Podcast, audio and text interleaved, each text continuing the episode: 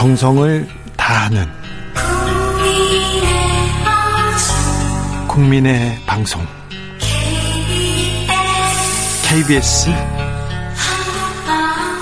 주진우 라이브 그냥 그렇다고요. 4월 7일 재보궐선거 특집으로 저희가 정치 연구소 말고요. 민심 연구소입니다. 음. 여론조사 연구를 하는 곳으로 저희가 영앤웅 꾸렸습니다. 음. 어, 4.7 재보궐선거 특집입니다. 이번 4.7 재보궐선거는 서울시장, 부산시장, 그리고요, 기초단체장 중에 울산 남구청, 그리고 음. 의령군수, 경남 의령군수를 뽑기도 합니다. 광역의원 9, 8곳과 기초의원 9곳도 뽑습니다. 그러니까 21곳에서 그렇죠. 선거가 열립니다. 그런데요, 선거가 내일 모레인데 의혹들은 아직도 끊이지 않고 있습니다. 박형준 부산시장 후보 또 의혹이 나왔어. 이거 좀 아, 심각합니다. 또 의혹이 나왔어요. 이건 과거 선거에서 네.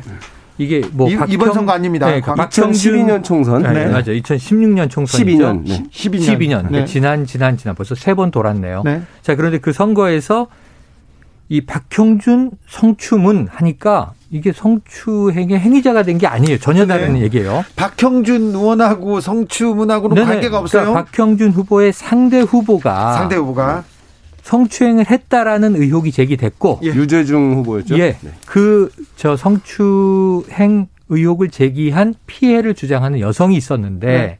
자 알고 보니 이것을 박형준 후보 측 캠프에서 사주한 거 아니냐. 심지어 5천만 원 돈을 줬다라는 네. 이제 이야기가 나온 것이고 네. 또 관련 기사를 보면 거기에 추가해서 박형준 후보의 배우자가 이 사건에 개입, 개입이 돼 있다라는 이야기까지 나온 거예요. 네. 박형준 후보 측의 입장도 전해드려야죠. 네. 이거는 완전히 거짓말이다. 네. 없는 사실이다. 그때 어떤 거냐면 이 여성은 무고로 처벌을 받았다. 그러니까 사실은 이제 이 그 행위가 없었는데 네. 이저 거짓된 주장을 했었다는 거예요. 네. 그러고 우리와는 상관이 없다. 그런데 여기에 대해서 또 유 후보 측의 이야기도 나오고 있어서 사실은 좀 복잡하게 흘러가고 있네요.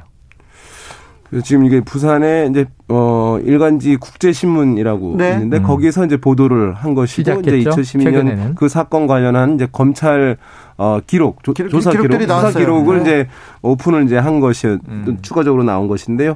어 만약에 이제 사실이라면 상당히 이제 파장이 크죠. 아까 이제 놀랄 일이긴 하잖아요. 이것이 네. 왜냐하면 뭐 정치 공작이죠. 공작이 음. 것이기 때문에 그 당시에는 실제 그렇게 했음에도 불구하고 어 정작 공천은 유재중 후보가 그 공천이 경선에서 됐고 이겼어요. 또 당선이 됐어요. 네. 네. 그 당시 박형준 후보는 경선에서 지자 어, 네. 새누리당인가요? 새누리당을 탈당 하고 무소속으로 나왔는데 나, 유재중 후보한테 졌죠 또. 네네. 박형준 후보는 사실은 이제 2008년 그, 그 전에 이제 그 전에 한 번 이제 의원을 했는데 2008년에도 출마를 했는데 당시에도 이제 안 됐어요. 근데 2008년에 왜 이것이 이제 회자가 됐냐 하면은 음. 2008년인 이명박 정부가 출범하자마자 치러지는 4월 아, 총선이었어요. 맞습니다. 이명박 정부의 황태자 황태자였는데 안 됐던 거예요. 그렇지. 그래서 상당히 이제 왜 안 됐느냐라고 하는데 그 다음에 다시 도전을 이제 2012년 했는데 그때는 친박 세력이 이제 부상을 하고 맞아요. 할 때였던 것이거든요. 네. 친박 그래서 다시 한번 도전을 했는데 여당 속의 야당 역할을 예, 하던 때 안 돼서 이런 상황이어서 했는데 지금 나오고 있는 사건들 여러 가지 뭐 LCT 건이든 이런 것들이 있는데 그런 것들은 이제 감정을 어, 시민들의 유권자들 감정을 상하게 할 수 있는 문제이긴 하지만 음. 또 여러 가지 법적인 문제에서는 또 피해갈 여지도 이제 있을 텐데 음. 이 사건 같은 경우는 실제 수사 기록도 있고 만약에 그것이 이제 사실이라고 한다면은 상당히 이제 큰 파장이어서 선거 결과 이후에도 사실은 음. 논란이 될 수밖에 없는 그런 사안이 음. 아닐까 싶은데 문제는 이제 지금 투표가 사실은 시작된 상황이고. 그렇죠. 네. 그리고 어 어떤 분들은 이제 이 정보를 뭐 모든 사람들이 쉽게 이것을 수용하거나 알아들을 수 있는 건 아닌 측면이 있으니까 확산에 또 제약이 있는 측면들이 있어서 어느 정도 실제 결과에 효과를 줄지 영향을 줄지는 좀 지켜봐야 될 것 같아요. 아직 다음 본선거일까지는 시간이 있습니다만 사실은 사실은 요 사건 이전에도 네. 박형준 후보의 경우에는 의혹의 가지수가 굉장히 많아요. 네. 처음에 LCT 특혜 의혹으로 시작했고 또 딸의 입시 비리 문제가 관련해서 터졌고 그 다음에 지금 이게 엄중한 문제인데 MB 정부 당시에 민간인 사찰에 네. 홍보기획관 이제 또 정무수석으로 이것을 알았느냐 지시한 바 있느냐 없느냐인데 지금 모두 다 강력한 부인으로 왔거든요. 네. 근데 이거는 같은 정치 세력 내에서 과거에 있었던 일인데 네. 요건 좀 약간 자극성이 강한 거예요. 네. 왜냐하면 이 부산 시민들이 기억을 잘 하고 계실 거예요. 이때 예. 2008년 대선에서는 오히려 같은 한나라당에서 새누리당으로 넘어가는 과정에 2008년은 이 친박계가 굉장히 불만이 많았어요. 왜냐하면 공천 학살을 당했다. 학살을 당했죠. 친이계로부터. 네. 근데 그 다음 2012년은 이 박근혜 전 대통령이 비대위원장을 맡고 당명을 새누리당으로 바꾸면서 정반대의 일이 벌어지죠. 친박계가 친이계를 공천 학살했다. 이게 내부에서 이게 친이계 친박계 이 개파 갈등의 원류거든요. 어찌 보면. 근데 그게 지금 다시 한번 건드려진 거예요. 그래서 어찌 보면 이 좀 기성 유권자들, 보수층을 오래 지지해온 사람들이 이게 보통은 파가 갈릴 가능성이 큰 이슈입니다. 네. 근데 문제는 시간이, 네. 타이밍이 좀 이 늦었다. 제가 보기에는 그런 생각이 아무튼 드네요. 새누리당 내부 경선 과정에 과정에 성추문이 있었다고 이렇게 폭로한 여성이 있었는데 네. 이게 공작이었다 이런 내용인데 그렇죠. 어, 이 진행 상황 어떻게 되는지 좀 지켜보겠습니다. 그래도 끝까지 진 위는 우리가 확인을 해야겠죠. 예. 어, 오세훈 후보에 대한 새로운 의혹도 또 제기됐습니다. 어, 사- 새로운 의혹이 이게 좀이 묘합니다. 그러니까 계속 오세훈 후보가 가장 명쾌, 명쾌하게 팩트 체크를 못 해주고 있는 대목이에요. 네. 그러니까 이 저 처가 땅, 내곡동 땅을 알았느냐 몰랐느냐. 그 다음에 두 번째는 알아, 간- 아, 이 관련해서 네. 측량할 때 갔느냐, 안 2005년도에 갔느냐. 갔느냐 안 갔느냐. 네. 그 다음에 서울시장으로 재임하고 있을 때 그린벨트 해제할 때 이거 알고 지시한 것이냐. 정말 주택국장 정결로 시장은 몰랐던 것이냐. 근데 다 이게 좀 석연치가 않은 대목들이 남아 있거든요. 그런데 거기에 핵심적으로 자, 측량 당시 날짜도 나왔고 장인이 간 건 맞고 장인이 서류에 사인을 했고 네. 땅의 소유주는 큰처남이고 근데 큰처남은 안 간 게 거의 확실해진 게 오후 1시 반부터 학교 행사에 반나절 내내 있었다는 게 확인돼서 어제 KBS 기사에 예, 나왔습니다. 그래서 측량한 위치에 가서 있긴 시간이 안 맞아요. 스케줄이. 네. 자, 그러면 이제 오, 오세훈 후보만 남습니다. 그런데 지금 불법 경작이라고 지목했던 두 사람의 당시 경작자가 봤다. 측량 팀장이 봤다. 근데 이제 여기서 생태탕 집에 가서 점심을 먹었다는 증언이 있었는데 생태탕집 사장님, 주인 아주머니가 계시고 예. 그 아들이 있는데 두 사람은 명확히 봤다. 똑똑히 기억하고 있다. 그러니까 지금 원래 3인성호라고 1차 TV 토론에서 네. 3일을 야, 넘었네요. 세 명이 나와서 호랑이 봤다 봤다 봤다 하면 없던 호랑이도 생긴다라는 얘기를 지금 했는데 5인까지 네. 늘었어요. 5인성호로 갔어요. 네. 이게 그렇다면 조금 더 확장되면 이거를 어떻게든 해명은 해야 되는데 자. 토론이 한번 남아 있죠. 오세훈 후보의 내곡동 의혹 그리고요 박형준 후보의 LCT 관련된 의혹 이 굉장히 많습니다. 네. LCT는 또 특혜 의혹에다가 그림을 전 납품했다. 음. 그리고 그림 관련된 의혹들은 좀 더 많이 나와요. 국회 네, 그림 네, 네. 얘기도 네, 나오고 뭐. 사과나무 예, 식당도 네. 있고. 어, 그런데요. 그런데 이런 각종 의혹들이 여론에 큰 영향을 미치지 못하, 못했다는 게 지금 현재까지 중요한 아닙니까? 유, 윤희용 네. 센터장님. 그러니까 이제 우리가 이제 듣고 싶은 걸 듣는다 이런 얘기 하잖아요. 네. 그리고 이제 이른바 뭐 미디어에서 많이 얘기하는 필터 버블 얘기를 많이 하잖아요. 음. 왜냐하면 어, 이제 지금 미디어들이 워낙 다양하게 많기 때문에 내가 지지하는 후보 쪽에서 흘러나오는 정보들이 근거가 제공되게 되면 음. 그걸 채택해서 입장을 변하지 않고 유지하는 경향들이 강해진 거예요. 음. 과거에는 미디어가 딱 몇 개밖에 안 됐다고 한다면 그걸 갖고 수정하고 변화하는 현상들이 컸다고 한다면 음. 그런 상황이어서 지금 만약에 야권 성향층에 계신 분들은 심판 정서가 워낙 네. 높게 형성돼 네. 있는 상황에서 그 기류를 내가 유지하겠다, 입장을 유지하겠다라고 해서 그러면 뭐 이제 야당 후보들의 입장에서 나오는 방어 해명들이 있잖아요. 그걸 보고 어 그렇네. 또는 상대 후보, 여당 후보에 대한 공세들이 있는 거잖아요. 아 니네도 이런 문제 있지 않아.라고 하면서 자기 입장을 이제 합리화하고 유지하게 되는 음. 그런 현상들이 지금 최근 선거들에서 이제 많이 나타나는 것이거든요. 그런 면에서 우리 최영일 평론가님 말씀하신 대로 어그 사안의 중대함에 비해서 실제 유권자들에게 미치는 효과는 음. 아직까지는 이제 좀 미약한 부분들이 좀 있지 않나 이런 생각이 들긴 저는 합니다. 좀 슬픈 게 있어요. 이번 선거전을 쭉 지켜보면서 슬픈 게 뭐냐면 자 우리가 정치공학적인 분석을 항상 전문가 평론가들이 해오다 보니까 자 정부가 잘못했지 부동산 뭐 LH 사태 뭐 이런저런 책임이 많잖아. 그리고 김상조 전 실장, 뭐 박주민 의원 어 내로남불 아니야? 그럼 혼내줘야 되겠네. 이게 우선 분노의 내용이에요. 그렇죠. 자 그럼 이제 회초리를 들고 정부를 때립니다. 이번 선거 때. 네. 아까 선거 때만 자유롭다. 네. 당장 그루스 얘기도 나왔는데 선거 때만 진짜 이 나라의 서- 주인이 국민이다 이런 아니, 얘기를 선거를. 매우 자주 치러야 되는 건가? 선거 때만 공직자들이 국민들 눈치를 보니까. 아, 그럼요. 그럼 이제 그때 매를 드는데 지금 내 눈앞에 있는 회초리가 하나 있는데 네. 이게 깨끗한 회초리인지 더러운 회초리인지는 나중에 따지겠고 네. 난 일단 내 손에 잡힌 회초리로 맴매하고 네. 그다음에 이 회초리가 더러워 알고 보니까 네. 그다음에 그거는 뭐 법적 처벌을 나중에 받으면 되잖아. 그럼 지금 이번 시장 후보들의 면면 들여다보는 것보다 정부 좀 혼내주자. 이 정서가 다 앞선다면 네. 지금 이제 정치공학적 분석이 맞는데 저는 다시 한번 생각해 보자는 얘기가 뭐냐면 시장이 회초리가 아니에요. 시장은 우리 민생을 책임져. 지금 뭐 서울 자녀 임기 1년여 하지만 내년에 또 지방선거에 중대한 영- 영향을 대선. 이번 재보선이 미칠 거고 대선에도 미칠 텐데 시장이 뭐 하는 사람인가를 보고 어느 사람이 나를 챙겨줄 건지를 그렇죠. 유권자는 생각해야 돼요. 우리 대표자입니다. 도장과 통장을 그 대표자한테 맡기는 날이에요. 네. 자, 그런데 시장이 이 시장이 나를 이롭게 할까? 이 시장이 잘할까? 이런 생각도 음. 하는데요.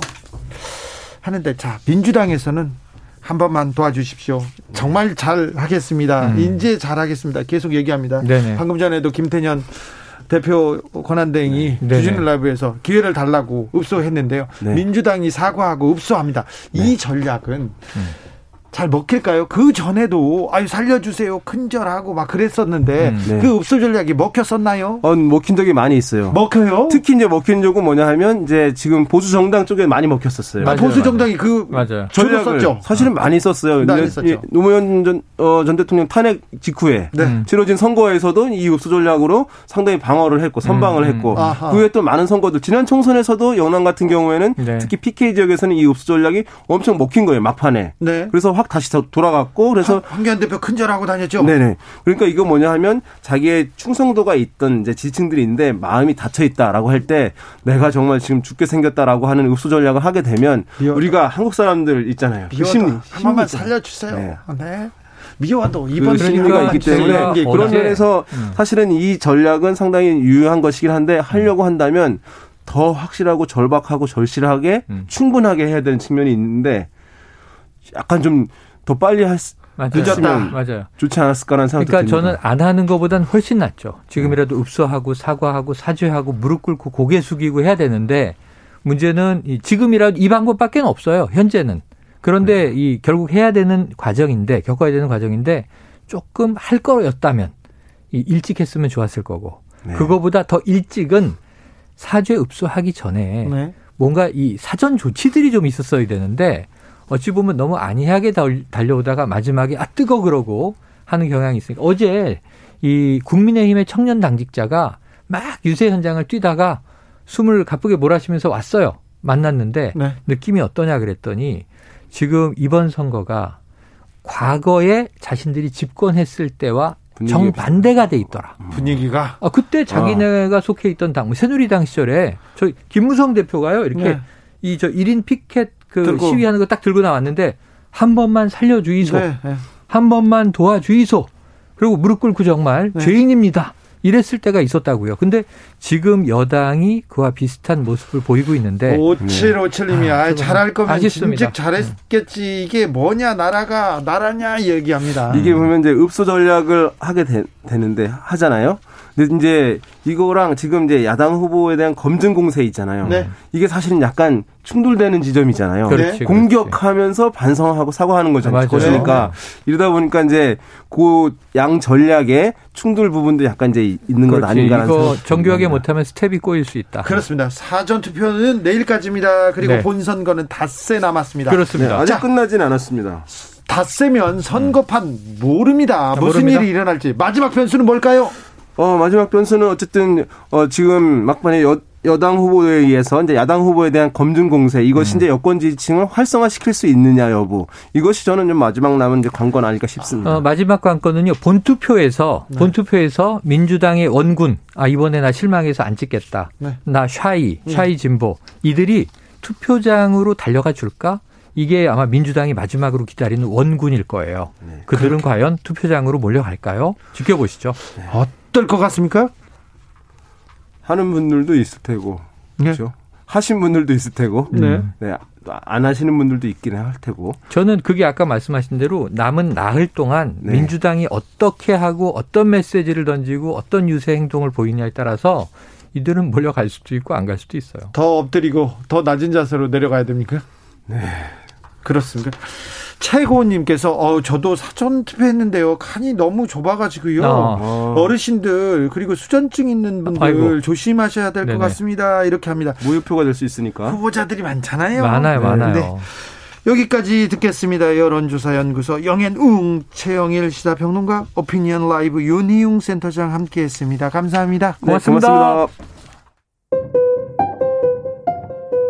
정치 피로, 사건 사고로 인한 피로, 고달픈 일상에서 오는 피로. 오늘 시사하셨습니까? 경험해 보세요. 들은 날과 안 들은 날의 차이. 여러분의 피로를 날려줄 저녁 한 끼 시사. 추진우 라이브.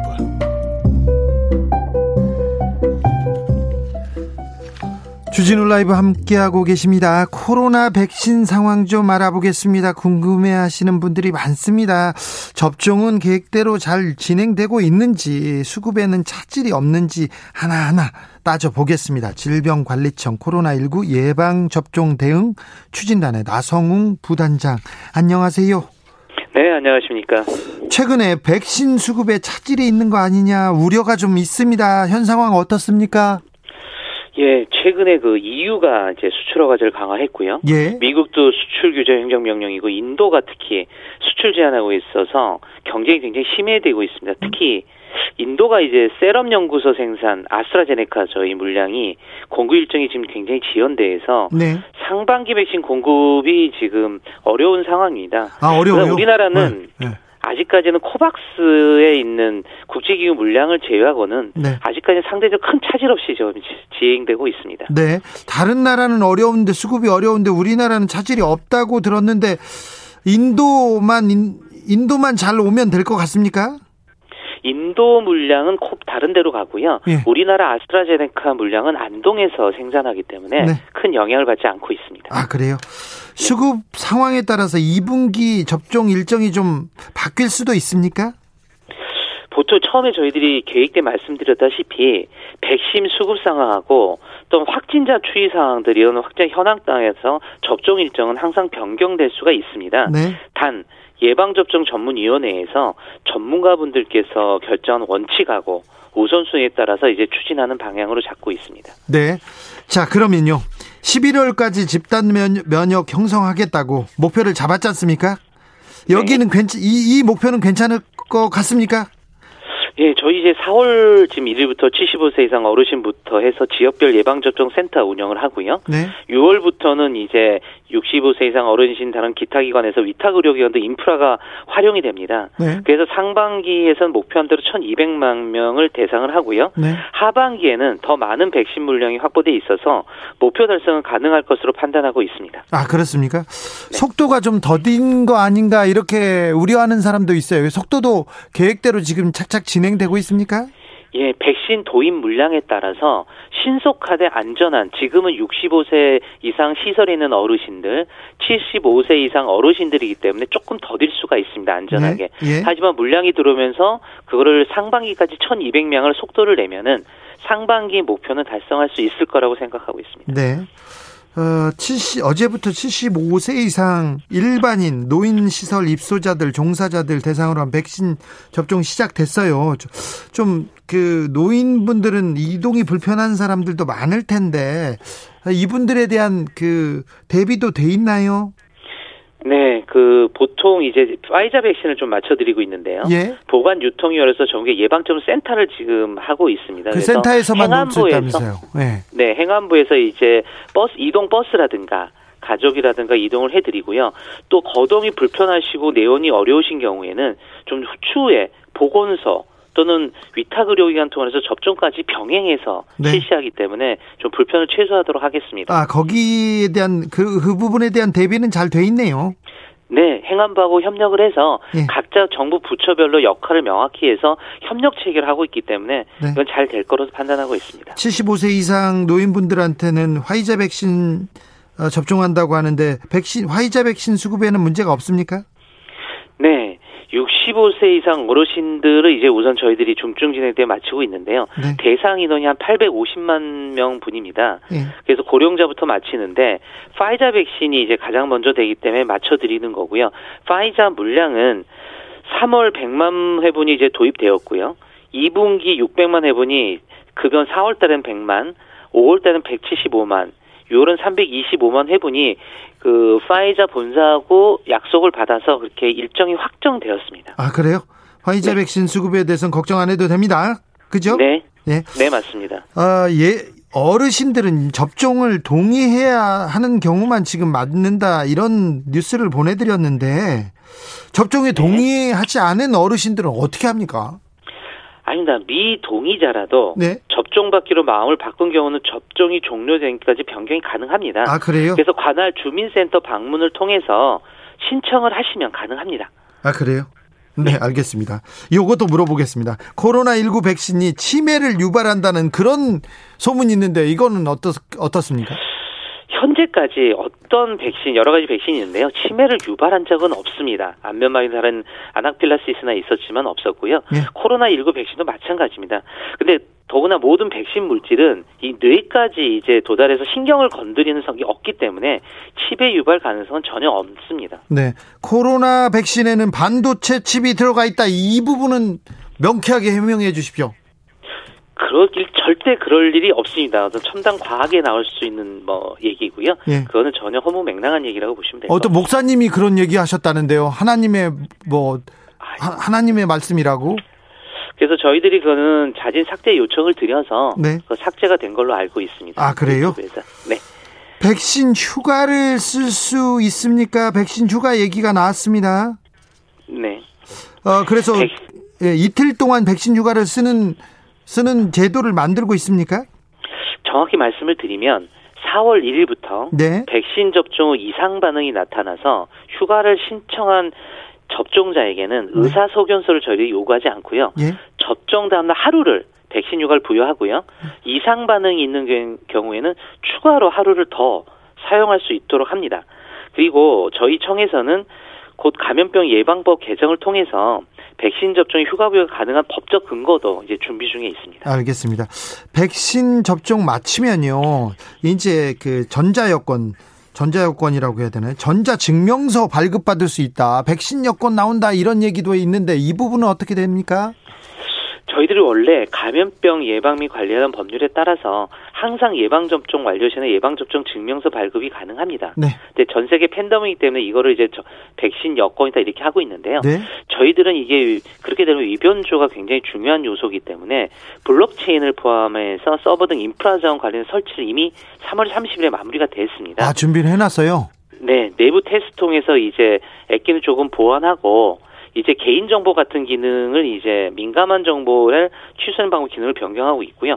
그래서 곧 준비는 다 돼 있고요. 4월이면 저희들이 이제 이거에 대해서 소상하게 말씀드릴 수 있을 것 같습니다. 아, 준비는 마쳤군요. 네, 맞습니다. 블록체인 기술로 마쳤습니다. 아, 마지막으로 백신 접종 때문에 좀 걱정하고 있는 국민들께 아, 당부하고 싶은 말이 있으면 부탁드리겠습니다. 네, 항상 말씀드리지만 백신 상황 수급이 불안전하고 또 허위 사실 같은 게 많이 유포되고 있습니다. 하지만 저희들이 국가적인 계획에 따라 차례차례 진행드리고 있으니까 네. 국민 여러분께서는 적극적인 참여를 요청드리고 방역 수칙은 꼭 지켜주십사 하는 말씀을 다시 한번 드리고자 합니다. 네. 나성웅 단장님 네, 인터뷰가 거듭될수록 너무 자연스럽습니다. 감사합니다. 연습을 너무 많이 하신 것 같습니다. 아닙니다. 네. 고, 고생하시는데 더 고생해 주십시오. 감사합니다. 네, 감사합니다. 코로나19 예방접종 대응 추진단의 나성웅 부단장이었습니다. 9900님께서 저는 지금 초등학교 1학년 담임이에요. 최근에 백신 접종 대상자 명단 제출할 일이 있었어요. 저희 돌봄 교실 선생님들하고 다른 후배 선생님들이 저한테 백신 맞겠냐 해서 우리 선생님이잖아. 잘못되면 순직이라 생각하자. 백날 나라 사랑이라고 말만 하지 말고 애들한테 보여주자라고 설득해서 다 맞자고 했어요. 백신 제때만 주세요. 팔뚝 걷고 기다리겠습니다. 얘기합니다. 잘못 안 됩니다. 순직할 일이 아유 그, 아무튼 아이들을 위해서 학교를 위해서 나라를 위해서 이렇게 선생님들이 아, 많은 생각을 하고 있군요. 네, 아무튼 존경합니다. 교통정보센터 다녀올까요, 김민희 씨?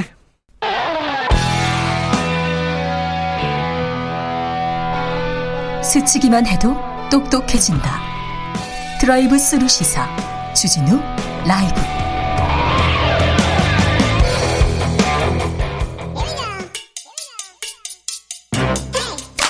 뉴스를 향한 진지한 고민 기자들의 수다 라이브 기자실을 찾은 오늘의 기자는 탐구하는 기자입니다. 미디어 오늘 정철훈 기자 어서 오세요. 네, 안녕하세요. 네. 기자들이 선거 때 바빠요. 그죠? 네, 뭐 기사거리도 많고요. 네. 네. 일이 많습니다. 바쁩니다. 네. 예. 기사거리가 많습니다. 네. 근데 뭐 기사거리가 많기도 한데 네. 기자들이 네. 또 기사거리를 만들어내요. 그렇죠. 예. 그 어제가 만우절이었는데 만우절이었습니다. 저 그 어제 조선일보 단독 기사 보고 깜짝 놀랐어요. 만우절 기사인 줄 알고. 네. 그 단독 붙이고 윤석열 내일 부친 모시고 사전 투표. 요게 단독 기사. 그러니까요. 깜짝 놀랐어요. 캡처가 된 게 돌아가지고 네. 저는 이게 아 이게 만우절 합성이겠구나 했는데 네. 아니 아니었죠. 진짜 기사더라고요. 네. 그게 단독거리가 됩니까?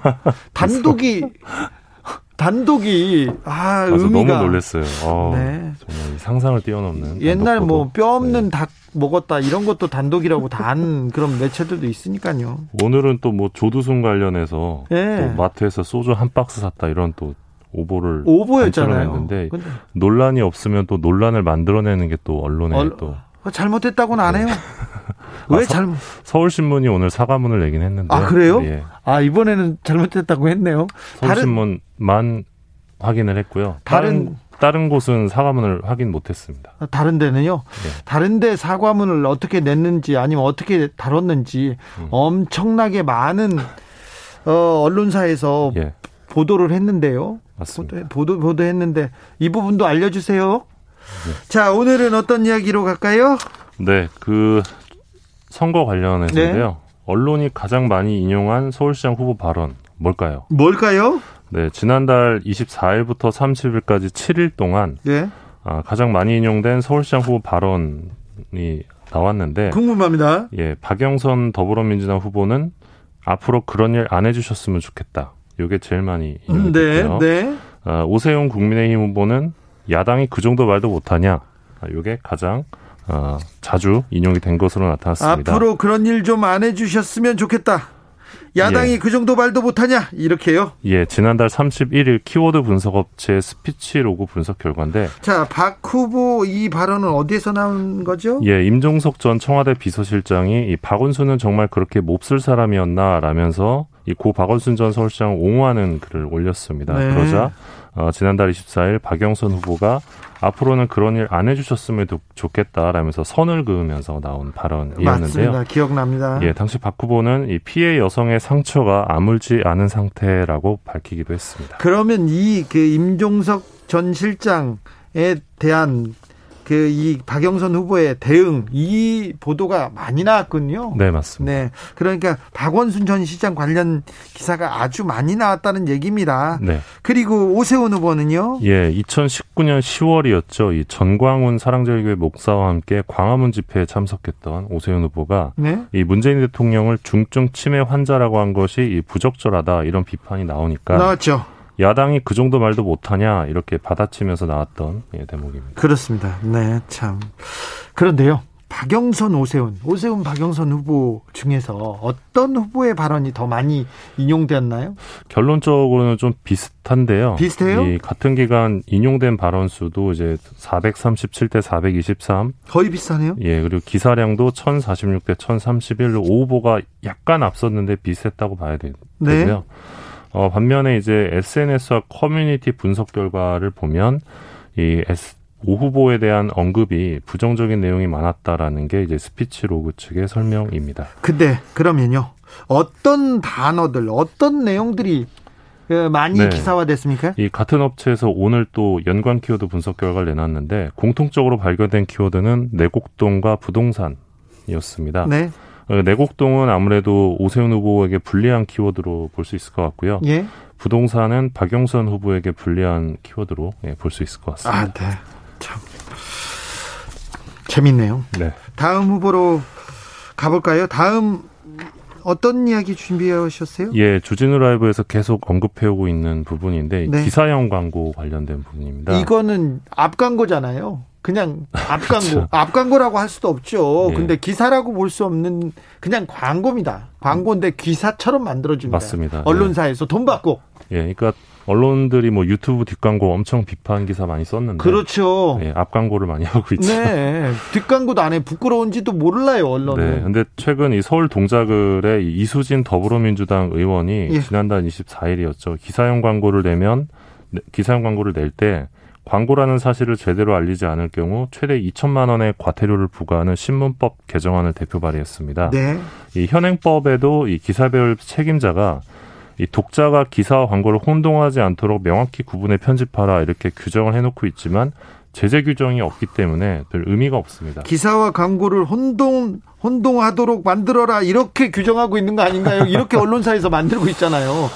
예, 사실 저희들이 봐도 전, 전문가들이 전문가라고는 할 수는 없습니다. 저희 기자들이 봐도 이게 정, 말 이게 기사야 광고야 잘 모르는 때가 있어요. 예, 맞습니다. 사실 그 청취자분들께서 오늘 포털에서 읽은 기사가 알고 보면 기업이 직접 만든 광고일 수도 있습니다. 예. 지금 뭐 미디어오늘도 계속 취재를 하고 있는데 현직 기자가 보도 자료를 대필해서 이 포털에 내보내거나 또는 언론사가 아예 기업의 기사 작성 계정을 넘기는 식의 그런 장사도 횡행하고 있는데 아예 언론사가 기업한테 계정을 줍니다. 계정을 예, 줘요? 예, 예. 허허, 나 참. 거의 뭐 끝까지 갔는데요. 오타도 이게 기업에서 기사를 써요. 보도 자료나 기사를 만들 보도 자료를 만들고요. 옆에다 기사를 만들어요.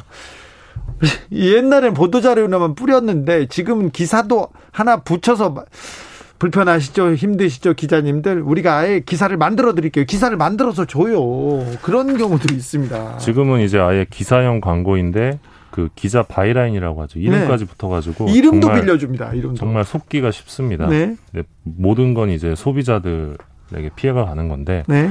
지금 잡지의 경우는 이 기사랑 광고를 제대로 구분해 놓지 않았다가 걸리면 천만 원 이하 과태료를 부과하고 있습니다. 아, 잡지요? 예, 그러니까 잡지랑 신문하고 지금 형평성 문제가 발생하는 아니, 건데 신문이 더 엄격해야 되죠, 잡지보다. 그렇죠. 네. 예. 그런데 예, 신문은 네, 없어요. 네, 맞습니다.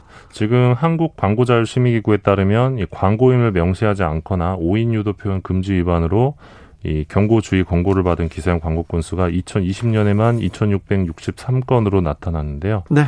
그래서 규제 실효성 높이고 독자들의 피해를 최소화하기 위한 법안이 필요했는데 이번에 민주당에서 법안이 나왔습니다. 2663건이라고 2020년에만 이렇게 말하는데 네, 더 많을 겁니다. 2만 건도 넘을 거려. 2만 건도 3만 건도 찾을 수 있어요. 오늘 지금 가서 한 신문마다 15개씩 20개씩 찾을 수 있습니다. 그런데 신문에 대해서 엄격하게 기사형 광고 처벌하라고 그런 조항이 있었어요. 그런데 이명박 정부에서 이명박 전 대통령이 대통령이 그냥 없애버렸어요. 그때. 예, 맞습니다. 참여정부 때 이 2천만 원 과태료 조항이 있었습니다. 하지만 2009년에 한나라당이 이 신문방송 겸용을 위해 신문법을 날치기로 개정하는 과정에서 이 처벌 조항을 없애버렸습니다. 종편 만들 때 그때 사라졌어요. 예, 당시 이 개정안을 발의했던 국회의원 12명, 대표 발의가 한성교 의원이었는데 네. 이 12명 중에 8명이 언론인 출신이었고 네. 이 중에 신문기자 출신은 5명이었습니다. 강승규, 이경재, 진성호, 최구식, 홍사덕. 네. 네, 이분이었었는데 최구식 의원. 네. 최구식 의원. 네, 이분이 이분 그 비서들이 선관위를 2011년 재보궐 선거 때 투표하지 못하라고 선관위를 디도스 공격했던 아, 아, 네. 그분 네, 그러네요. 그분 네. 참. 네, 아무튼 그 이번 개정안이 전 되게 의미가 있다고 보는데 여당 의석수 감안하면 충분히 통과가 가능한 언론개혁 법안이 될 수 있다 이렇게 보고 있습니다. 근데 음. 관건은 이 신문업계 반발을 이겨낼 수 있겠느냐 여당 지도부가 예. 그 의지 부분인 것 같은데 네. 어, 앞서 한국신문협회가 2013년에 김세현 새누리당 의원이 이 기사형 광고 과태료 조항을 되살리는 개정안을 낸 바 있는데 당시 신문협회에서 신문산업진흥과 언론의 자율성을 주장하면서 반대한 바 있습니다. 그리고 뭐그 계속해서 압박을 하겠죠. 네, 그러니까 새누리당 의원이 내든 민주당 의원이 내든 무조건 신문업계는 반대할 네. 것이기 때문에 의지가 좀 필요할 것 같습니다. 언론의 자유, 공정성 이런 거하고 전혀 상관이 없는 문제인데요. 네. 이거는 사실 속이는 거잖아요. 나쁜 네. 거잖아요. 네. 바꿔야죠. 아유, 바꿔야죠. 언론이 사실 언론 개혁 얘기 나오고 언론이 국민의 국민의 기대에 전혀 그 어, 역할을 못 하고 있는데요. 네. 네. 사실 이런 기, 사용 광고가 뭐 건강식품, 부동산 이런 쪽에 훨씬 많아가지고 예. 되게 문제가 심각할 수 있습니다. 네, 심각할 수 있습니다. 저희들이 네. 이 문제 계속 다루겠습니다. 네. 다음으로는 어떤 이야기 만나볼까요? 예, 그 미디어오늘 뉴스타파 셜록이 지난해 12월에 이 서울 고등검찰청과 서울 고등법원에 출입기자 신청했다가 이제 거부를 그렇죠. 당했는데요. 예, 그렇죠. 헌법소원 냈죠. 예, 최근에 이 헌법소원 심판 청구를 제기했습니다. 제기, 예. 예, 어, 평등권과 언론 결사의 자유가 침해된다는 취지인데요. 네. 아시겠지만 이 법조기자단은 가입 조건이 굉장히 까다롭고 배타적으로 느리는 취재 지원도 많기 때문에 네. 가장 폐쇄적인 기자단으로 꼽히고 있습니다. 그렇습니다. 그리고 서울 고법과 서울 고검은 이 법조기자단 운영에 관여하고 있는 곳인데요. 네. 어, 청구 언론사 세 곳은 이 검찰 법원이 일부 언론만 가입한 임의단체 활동의 기초에 이 청사 출입 여부를 결정하는 건 납득할 수 없다 이렇게 주장을 했고요. 네. 국회 출입제도 사례에 비춰서 이제 국회 같은 경우는 뭐 장기 출입증, 뭐 일일 출입증 이런 식으로 끊어주거든요. 어느 정도 그 자격만 네. 갖추면 다 주죠. 네, 그래서 기자의 출입증을 유, 형화해서 지금처럼 기본권을 침해하지 않고 덜 제한하는 방법을 채택할 수 있다 이렇게 밝혔습니다. 네. 그리고 검찰, 법원이 출입증 발급을 거부해서 얻는 공익이 무엇인지 불, 불분명하다 이렇게 어, 주장을 했고요. 현재 법조 기자단은 기자실에 대한 적법한 배타적 사용권을 갖고 있지 않고 기자실 운영에 대한 권한이 없으므로 이 새로운 기자실 사용 요청을 받거나 결정할 권한이 없다 이렇게 또 청구 언론사들이 밝혔고요. 기자실 사용 요청에 대한 기자단 기자들의 결정도 객관적이거나 공개된 기준에 의하지 않고 이 소속 언론사의 선호에 좌우된다 이렇게 입장을 밝혔습니다. 예. 그 검찰 기자단과 관련해서도 입장을 냈는데 이 여론을 통해 수사 동력을 만들려는 검찰과 이 단독 보도로 경쟁에서 우위에 서고 싶은 언론의 이해관계가 맞아떨어진 것으로 이 과정에서 검찰 입장을 충실히 반영한 편향적 보도가 만들어지고 이 사실을 확인하고 공정 여론을 형성하는 데 기여하는 언론 본래의 기능은 지속적으로 약화돼 왔다 이렇게 밝혔습니다. 네. 아니 단독 보도 경쟁 우위 뭐 얘기하는데 내일 사전 투표 날이니까 투표하러 가죠. 내일 투표하러 가. 그걸 단독으로 얘기하는데 아니 투표하지 않는 날 투표하러 가면 이건 좀 어이구 놀랄 일이다 이렇게 생각할 거예요. 그런데 아무튼 그 헌법소원 결과에 따라 뭐 법조기자단, 뭐 검찰기자단 뭐 해체가 될 수도 있고 큰 변화가 있을 수도 있는데 좀 관심 갖고 지켜봐 주셨으면 검찰이 좋겠습니다.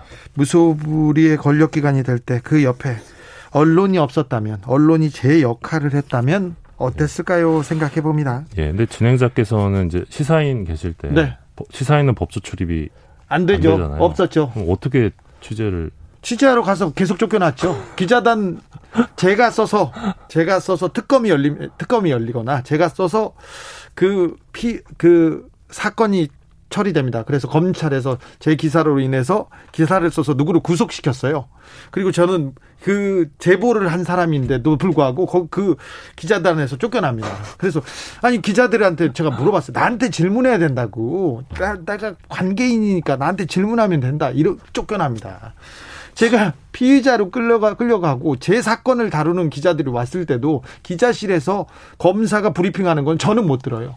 기자 못 듣습니다. 그런 일이 많았어요. 대단한 나라입니다. 네. 네. 기자들의 수다 미디어 오늘 대단한 기자들이에요. 아, 대단한 기자들. 대단한 언론입니다. 네. 언론 개혁으로 갈 길은 뭡니다. 기자들의 수다 미디어 오늘 정철훈 기자 함께 했습니다. 감사합니다. 고맙습니다. 6025님께서 초등학교 선생님 이야기 들으니까 언론이 어떤 역할을 했길래 백신 맞는데 애국 발언이 나오는지 신뢰 높은 한국 방역 언론이 싹 깎아버린 것 같아 씁쓸하네요. 그렇습니다. 국민들이 이렇게 고생하고 의료진들이 이렇게 고생해서 한국 방역이 얼마나 큰 성과를 냈습니까? 그런데 언론이 싹 깎아먹고 있다는 거 다시 한번 가슴 아프게 생각합니다. 오늘도 수고하고 지친 자들이여 여기로 오라. 이곳은 주기자의 시사 맛집 주토피아 주진우 라이브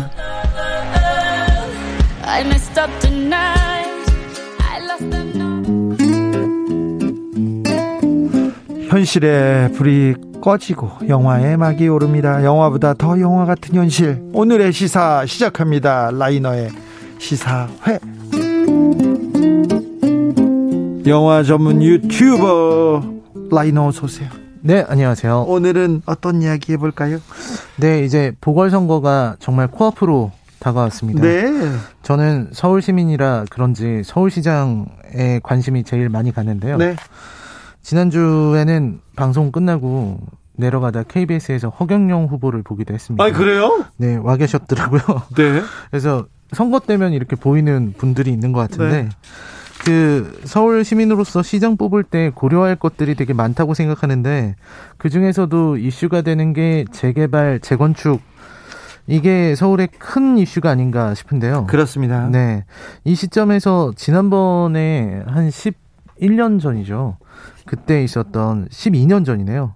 용산 참사가 다룰 만 하겠다는 생각이 들었습니다. 2009년에 있었습니다. 네, 2009년 1월 20일에 있었던 용산 4구역 철거, 철거 현장 화재 사건이라고 네. 부른다는데요. 예. 이게 단순한 화재 사건이 아니었고 이 철거민하고 철, 전국 철거민 연합 회원들이 재개발 보상 문제 때문에 건물에서 농성하려고 막루에 올라갔는데 이제 경찰의 진압 과정에서 막루 막루를 만들어 놓습니다. 처- 재개발 철거를 하면요. 네네네 어, 처음에는 공권력이 투입되기 전에는 네. 재개발 철거 용역이라고 건설 회사에서 용역 깡패들이에요. 네네. 깡패들을 이렇게 고용했었어요. 그때는 네네. 목포 스땡땡파였어요. 네. 근데 제가 거기 가서 취재도 했어요. 아, 그래서 폭력 행위가 있습니다. 근데 왜 막루를 만들어 놓냐면은 어, 그, 그, 철거 용역이 치고 들어오면 피하려고. 거기 가서 음. 새총도 쏘고, 거기 가서 못 들어오게. 그래서 뭐, 그, 화염병 만들고 그렇습니다. 그러면 안 되죠. 그것도 음. 폭력행위인데, 일단, 철거 용역, 철거 깡패들한테 몸을 피하려고 막루로 도망가는 겁니다. 처음에. 네네. 그런데 이제 경찰 진압 과정에서 화재가 발생해서 그렇죠. 여섯 명이 사망하는 참사가 경찰 특공대들이 오고요. 경찰이 진압을 하러 오니까 막루로 올라가서 이런 참변이 있었죠. 네, 그랬습니다. 그때 사회적으로도 난리가 나서 방송국에서도 사건 계속 보도하고 뭐 토론 방송을 하기도 하고 저도 그때 되게 관심 있게 봤었는데 시간 지나서 좀 잊어버렸었어요. 네. 이게 1년에 한 번씩 그냥 생각나는 이런 사건이 된 게 아닌가 싶은데요. 이 용산 참사를 다룬 작품은요. 다큐멘터리 두 편, 그리고 상업영화가 한 편 있습니다. 예. 다큐멘터리는 두 개의 문이라는 작품이랑 예. 공동정범이라는 작품이 있고요. 상업영화는 염력이라는 작품이 있는데, 아, 염력이요? 예, 이 염력이라는 작품은 원래 사회 문제에 대해 관심이 많은 뭐 돼지의 왕이라든지 부산행 만든 연상호 감독이 연출한 작품이에요. 예. 근데 좀 안타깝게도 이 이야기는 그렇게 잘 만든 영화가 아니라서 흥행에서도 조금 좀 쓴맛을 봤죠. 네, 흥행에서도 그렇고 비평으로도 굉장히 안 좋은 맛을 봤습니다. 그리고 두 개의 문은 굉장히 그때 당시에 좋은 평가를 받았던 다큐멘터리였어요. 2011년에 나왔던 걸로 기억하는데요. 이 작품은 사실 그 그때 당시 막루에서 25, 25시간 만에 사망했다고 합니다. 그때 그 철거민들의 이야기를 다뤘는데 여기서는 어떤 꼼꼼하고 그리고 또 분노가 담겨 있는 그런 작품이었습니다. 이 참사를 어떻게 얘기했냐면 말단 경찰과 철거 농성자들이 무책임한 경찰 상급자들의 지휘에 의해서 같이 죽고 같이 상처받은 사건이라고 고발하는 작품이었어요. 이거는 보는 내내 가슴이 엄청 아파지는 네. 그런 다큐멘터리입니다. 간접 체험을 하게 만들어요. 네. 그래서 괴로웠어요. 네, 오늘 소개할 작품은요. 공동 정범이라는 작품입니다. 공동 정범을 선택한 이유는 뭡니까? 네, 사실 두 개의 문은 그때 당시의 사건을 간접 체험하게 해주는 그런 영화인데 생생하긴 한데요. 벌써 10년이나 지난 영화라서 좀 오래되었다는 부분이 좀 아쉬웠습니다. 지금 그때를 생각해 보면서 공동정범이란 작품을 보면서 느낀 거는 우리가 용산 참사를 생각하면 이미 끝나버린 일이라고 생각하기가 쉽거든요. 네. 근데 이 공동정범에서는 이제 그때 그 사람들은 어떻게 되었을까? 그때 용산 참사에서 살아남은 사람들은 어떻게 되었을까? 진실은 뭐였을까 하고 우리가 생각하지 않았던 부분을 짚어내는 작품이 공동 정범입니다. 그래서 이 영화는요, 2009년에 용산 참사 생존자들의 목소리를 담은 다큐멘터리예요. 불타는 막루에서 살아 돌아왔는데 이제 공동 정범으로 기소돼서 실제로 형을 살다가 나온 생존자 다섯 명의 인터뷰를 담은 다큐멘터리입니다. 아, 다섯 명이 불에 타 숨졌습니다. 그런데 거기에서 생존한 사람이 있습니다. 다섯 명은 감옥에 가죠. 네. 살았다는 이유로 감옥에 갔다가 그분들의 얘기를 담았군요. 이 작품 어떻게 진행됩니까? 아, 일단은 되게 되게 무섭고 차가운 자막으로 시작을 해요. 2007년 8월에 당시 오세훈 전 서울특별시장이 용산 국제 업무지구 특별계획구역 개발 방안을 확정 발표했다라는 얘기가 나오고 그리고 자막에서 용산 철거민들이 이주 대책과 보상을 요구하면서 막루를 짓고 점거 농성을 시작했는데 경찰이 이례적으로 농성 25시간 만에 경찰 특공대를 투입했고 강제 진압을 실시했고 화재가 발생해서 사망했다라는 이야기를 적어 놓습니다. 그리고 네. 바로 용산 참사 장면이 나와요. 네. 다큐멘터리에서. 그 장면을 그냥 담담하게 어떤 내레이션이나 이런 거 없이 그냥 보여줍니다. 근데 되게 그걸 보고 있으면 뭔가 슬픈 감정이 들어요. 화염에, 화염에 휩싸여 있는데 물을 계속 뿌리고요. 아, 그게 이, 이 영화에서는요, 아직 화염이 나오기 전에도 네. 물을 뿌리고 있어요. 네. 계속 물을 뿌리고 있는데 네. 그 물을 뿌리는 장면이 계속 네 계속 나와요. 막 고통스럽습니다. 네 그거를 뒤에 무슨 일이 벌어질지 아니까 그 물을 뿌리고 있는 장면이 너무 아프더라고요. 그렇죠. 물만 네. 뿌려도 아파요. 네. 그리고 이 물줄기가 사방으로에서 되다가 막루 안에서 뭔가 상황이 일어나고 불이 번쩍 납니다. 그리고서 안에서 누군가 바깥으로 뭘 던지고 예. 근데 그 바깥 상황에서는 경찰들이 정말 무섭도록 침착하게 상황을 파악하고 지시를 내리는 이런 장면이 연출이 돼요. 그게 이 영화의 시작이고요.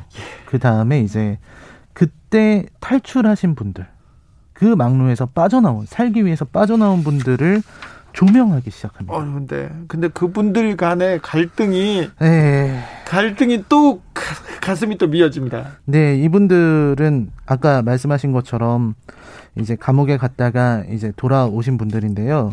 이분들의 어떤 심리 상태, 이분들의 어떤 트라우마 이것들을 보여줘요. 근데 이분들의 이야기가 굉장히 서로 너무나 다른 생각을 갖고 있고 생존자들이 너무 서로 간에 서로가 틀렸다고 생각을 합니다. 그러니까요. 이게 그렇게 중요했어? 이게 핵심이어서 그렇게 생각이 되지 않은 문제인데도 작은 일에 너무 다른 생각을 합니다. 너무 다른 생각을 갖고 있고요. 또 서로 간에 또 원망하고 증오를 품기도 하고 경멸하기도 하고요. 또 이제 자기 혐오를 드러내는 그런 인터뷰들도 있어서 너무 마음이 아픕니다. 살아남은 자의 아픔이 고스란히 드러납니다. 네, 뭐 서로 이제 정말 서로 기억도 다 다르고요. 그래서 김주환 씨 같은 경우는 굉장히 섬세한 성격의 사람인데 술을 마시고 막 극도로 분노하고 싸우고 이런 장면들이 나와요. 그리고 이분들이 또 모여서 하는 얘기도 만나서 술 마시면서 풀자고 생각하는 사람도 있고 그게 아니다. 우리가 계속해서 이런 진실을 밝히기 위한 운동을 해야 된다라고 하시는 분들도 있고 서로 생각이 너무 다른 거죠. 아니 막루에서 너무 지옥 같은 곳 아닙니까? 사람이 죽었고 그런데 누가 먼저 나갔네. 그걸 가지고 네. 그 당시 용산 4구역 철거민 대책위원장이었던 이충현 씨 얘긴데요. 다큐멘터리에서 자기가 막루에서 가장 먼저 뛰쳐나왔다고 그게 너무 후회된다고 얘기를 해요. 예. 근데 그, 사실 그 뛰쳐나왔다고 그걸로 평생 멍해가 돼서 지금 살고 그러니까요. 근데 사실 그 상황에서 이렇게 불이 나고 있는데 누군들 살고 싶지 않겠습니까? 네. 저 같아도 제일 먼저 뛰쳐나왔을 것 같은데. 예. 그런데 뛰쳐 나와야죠. 보통 사람들은 그렇게 생각할 텐데 그분들 안에서는 또 그렇죠. 그래서 그런 어떤 자책감을 느끼고 있으면서 또 이제 유가족의 슬픔 이런 걸 막 느끼면서 정신적인 괴로움을 호소하고요. 그리고 이제 김창수 씨 같은 경우는 아직 어린 딸이 아빠가 감옥 갔다 왔으니까 아빠는 범죄자야? 이렇게 물어보는 거를 듣게 돼요. 예. 그런 현실에서 살아가는 분도 있고요. 그리고 이제 지석준 씨 같은 경우는 참사 당시에 내가 기억하고 있는 게 정확하지 않다는 사실이 못 견디게 스스로를 괴롭게 만들기도 했습니다. 네. 그래서 이 영화를 보다 보면은 너무 불편해요. 네. 그러니까 우리 괴롭죠. 우리들이 불편해하고 괴로워하는 지점을 콕콕 찍어서 보여줍니다. 그래서 괴로워요. 네, 너무 괴롭고요.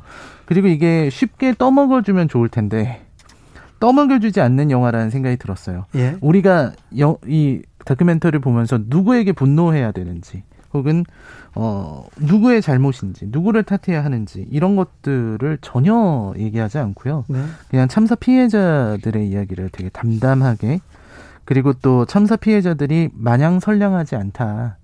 이렇게 뭐 선량하고 이런 거랑 상관없이 이 사람들은 그냥 살아가고 있는 것 뿐이다. 이런 걸 좀 보여주는 게, 어, 등- 굉장히 인상적이었습니다. 네.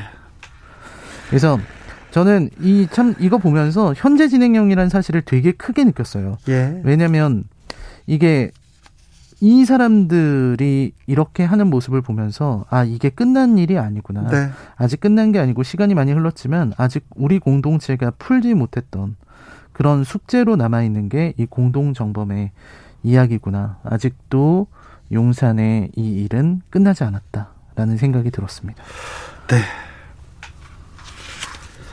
잘, 잘 들었습니다. 네. 제주 감귤님께서 과격한 시위에 맞는 공권력 투입이지 이런 댓글 주셨습니다.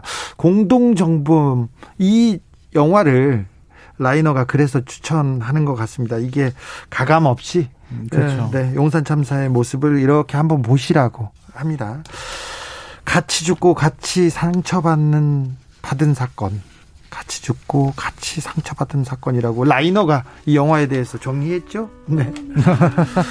아, 시사회 오늘은 용산 참사를 다룬 다큐멘터리 공동 정범이었습니다. 라이너 오늘도 감사했습니다. 네, 고맙습니다. 네, 용산 참사 마, 마음이 아팠어요. 용산 참사가 일어나기 전에도 용산에 대해서 재개발에 대해서 취재를 했었는데 가슴이 아팠습니다. 네. 김윤아의 봄이 오면 들으면서 주진우 라이브 마무리하겠습니다. 저는 내일 오후 5시 5분에 주진우 라이브 스페셜로 돌아옵니다. 지금까지 주진우였습니다.